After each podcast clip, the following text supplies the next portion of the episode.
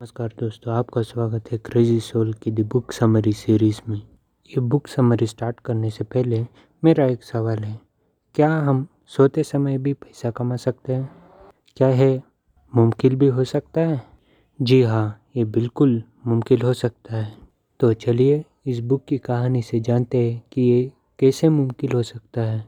Robert Kiyosaki, जो एक businessman है इन्वेस्टर है ऑथर है और मोटिवेशन स्पीकर है, और उनकी नेटवर्थ है एटी मिलियन डॉलर्स नोटिस करने वाली एक बात है कि वो कोई रिच बैकग्राउंड से नहीं थे। वो जब शुरुआत किए, वो एक मिडिल क्लास से बिलोंग करते थे। रॉबर्ट कियोसाकी एक बुक लिखते हैं। उसका नाम है the rich dad and poor dad जिसमें वो अपने जीवन के लर्निंग्स को शेयर करते हैं। और जहाँ स्कूल जाते थे, वहाँ मोस्ट ऑफ़ द बच्चे रिच फैमिली के बिलोंग करते थे। उन सभी के बीच में रॉबर्ट बहुत लोनली फील करते थे, क्योंकि वो बाकी बच्चों की तरह कॉस्टली बाइसाइकिल्स और टॉयस नहीं खरीद सकते थे। एक दिन, रॉबर्ट उनके डैडी के पास जाता है। उनके डैड मल्टीपल डिग्री होल्डर थे। वो कई सारे यूनिवर्सिटियों से अपना डिग्री कंप्लीट किए हुए थे और एक कंपनी के लिए जॉब कर रहे थे।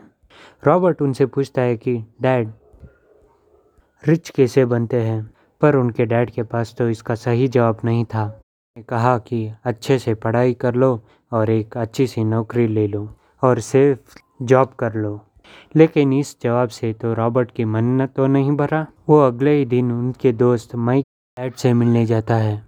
माइक के डैड तो बहुत रिच थे। रॉबर्ट उनसे वही सवाल करता है कि रिच कैसे बनते हैं? तो माइक के डैड कहते हैं कि तुम्हें पहले एसेट्स एंड लाइबिलिटीज़ के बारे में जानना चाहिए।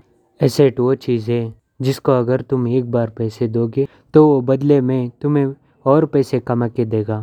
पर लाइबिलिटीज़ वो चीज़ है, जिसको तुम्हें बार बार लगातार पैसे देने पड़ते हैं, और बदले में वो तुम्हें कुछ नहीं देता। बहुत सारे लोग ये सोचते हैं कि वो असेट्स में है, लेकिन असलियत में वो लाइबिलिटीज़ में होते हैं। रॉबर्ट माइक के डैड से पूछता है कि वो और थोड़ा एलोबरेट करके बताए। माइक के डैड बोलते हैं कि हर इंसान के पास चार चीज़ें होती हैं। जो इसको समझता है, वो अमीर बनता है और जो नहीं, वो लाइबिलिटीज़ में जीता है। उनमें से फ़र्स्ट थिंग है इनकम जो सोर्स ऑफ़ मनी होता है। जो सेकंड है, वो एक्सपेंसेस और थर्ड है असेट्स फोर्थ है लाइबिलिटीज़ जो लाइबिलिटीज़ में रहता है, उसका only one source of income रहता है।